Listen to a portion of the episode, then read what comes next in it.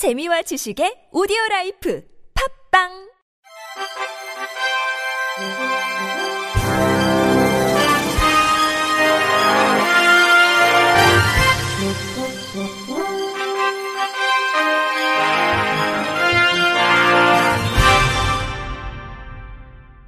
청취자 여러분 안녕하십니까? 2022년 1월 3일 월요일 KBIC 뉴스입니다.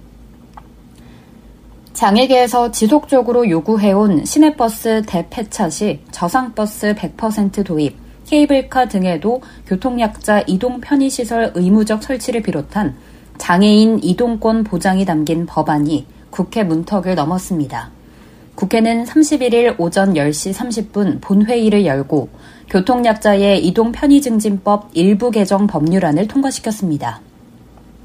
개정안은 김예지, 천준호, 이종성, 송석준, 박주민, 박재호, 신영대, 심상정, 문정복 의원이 각각 대표 발의한 9건을 통합조정하여 위원회 대안으로 마련한 것으로 장애인 등 교통약자의 이동권을 강화하는 내용입니다. 구체적으로는 노후한 시내버스나 마을버스 등을 대체하는 경우 저상버스 도입을 의무화하고 특별교통수단의 지역 간 환승 연계 체계를 구축하도록 했습니다. 개정안은 특별교통수단의 원활한 환승 연계를 지원하기 위해 도지사에게 광역이동지원센터를 의무적으로 설치하도록 하고 시도지사는 인근 시도와의 특별교통수단 환승 연계 구축을 위해 상호 협력하도록 했습니다. 여기에 국가나 도가 이동지원센터 및 광역이동지원센터의 운영 비용을 지원할 수 있도록 했고 시도지사가 교통약자를 위한 임차 택시를 운행하거나 교통약자의 택시비를 지원할 수 있도록 했습니다. 개정안에는 케이블카 등 궤도에도 교통약자 이동 편의 시설을 의무적으로 설치하도록 하는 등의 내용도 담겼습니다. 전국 장애인 차별철폐 연대가 교통약자 이동 편의 증진법이 기획재정부 입맛에 맞게 개정됐다고 비판했습니다. 전 장현은 31일 오후 2시 서울 마포구에 있는 홍남기 부총리 겸 기재부 장관의 자택 앞에서 기획재정부 장애인 권리 예산 반영 촉구 기자회견을 열고 지난 27일 국회 국토교통위원회 전체 회의에서 교통약자법 개정안이 통과됐지만 장애인 등 교통약자의 이동할 권리는 온전하게 보장되지 않았다며 이같이 주장했습니다. 전장현 측은 특별교통수단의 지역 간 차별을 철폐하려면 중앙정부의 이동지원센터의 운영비 지원은 필수적이라며 하지만 법 개정 과정에서 원안이 해야 한다라는 구절이 할 수 있다라고 후퇴했다고 지적했습니다. 전장현 측은 구체적인 예산의 비율을 정하지 않았기 때문에 법 개정은 했지만 결국은 기재부 입맛에 맞게 넘겨진 것에 불과하다고 덧붙였습니다. 전장현은 기재부가 특별교통수단의 운영비에 대한 기준 보조율을 국비 50%, 지방비 50%로 정해 예산을 책임질 것을 촉구했습니다. 또 장애인 평생교육법과 장애인 권리 보장법, 장애인 탈시설 지원법의 임시 국회 통과를 요구했습니다. 전장현 측은 지난 29일에 보낸 장애인 권리 보장 관련 법률 재개정 사항에 대한 기획재정부 입장 질의에 대해 답변이 아직 없다며 우리는 기재부의 장애인 권리 예산 책임이 명확하게 반영될 때까지 매일 8시 해화역 지하철 승강장 앞 출근 선 전전을 비롯해 투쟁을 멈추지 않을 것이라고 밝혔습니다. 보건복지부는 읍면 동사무소에서 수행하던 장애인 자동차 표지 반납 업무를 앞으로는 차량 등록 부서에서도 처리할 수 있도록 확대 시행한다고 밝혔습니다. 장애인 자동차의 소유자는 그 자동차를 다른 사람에게 양도 증여하거나 폐차 또는 등록 말소를 하려는 경우에는 즉시 그 자동차에 사용 중인 표지를 관할 읍면 동장을 거쳐 시장, 군수, 구청장에게 반납해야 합니다. 이 과정에서 먼저 관할 지자체 차량 등록 부서에 방문하여 차량 폐차 신고, 변경 신고 등을 하고 읍면 동사무소를 방문해 표지 반납 절차를 진행해야 하는 등 자동차 소유자의 번거로움이 컸습니다. 이런 불편을 해소하기 위해 복지부는 장애인이 차량 등록 부서에 방문하여 차량 폐차 등 절차 진행 시 동시에 표지를 반납할 수 있도록 사회보장 정보 시스템 기능 신설 및 관련 업무 처리 절차를 마련하여 이달부터 시행합니다.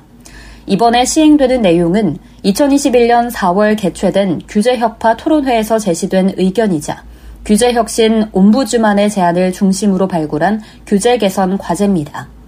복지부 연민섭 장애인 정책국장은 표지 반납처가 확대되면 장애인의 민원 처리에 따른 불편 해소에 기여할 것으로 기대한다면서 앞으로도 장애인이 현장에서 겪는 불편 요인을 적극 발굴하여 개선함으로써 장애인의 편의가 더욱 보장되고 증진될 수 있도록 지속 노력하겠다고 말했습니다. 비장애인을 장애인 국가대표 선수로 선발해 국제대회에 출전시킨 혐의로 재판에 넘겨진 국가대표팀 감독과 부정한 방법으로 태극마크를 단 선수들이 징역형의 집행유예 또는 벌금형이 선고됐습니다. 서울 남부지법 형사 1, 2 단독 이진웅 판사는 업무방해, 보조금 관리에 관한 법률 위반 혐의로 기소된 장애인 유도 국가대표팀 감독 60살 A씨에게 징역 2년에 집행유예 3년을 선고했다고 밝혔습니다. A씨는 2015년부터 장애인복지법에 의한 시각장애 등급을 받지 않은 선수들도 시각장애 유도 선수로 등록될 수 있다는 사실을 이용해 시력이 다소 좋지 않지만 국제 시각장애 스포츠 등급을 받기 어려운 선수들을 발굴하기로 마음먹었습니다.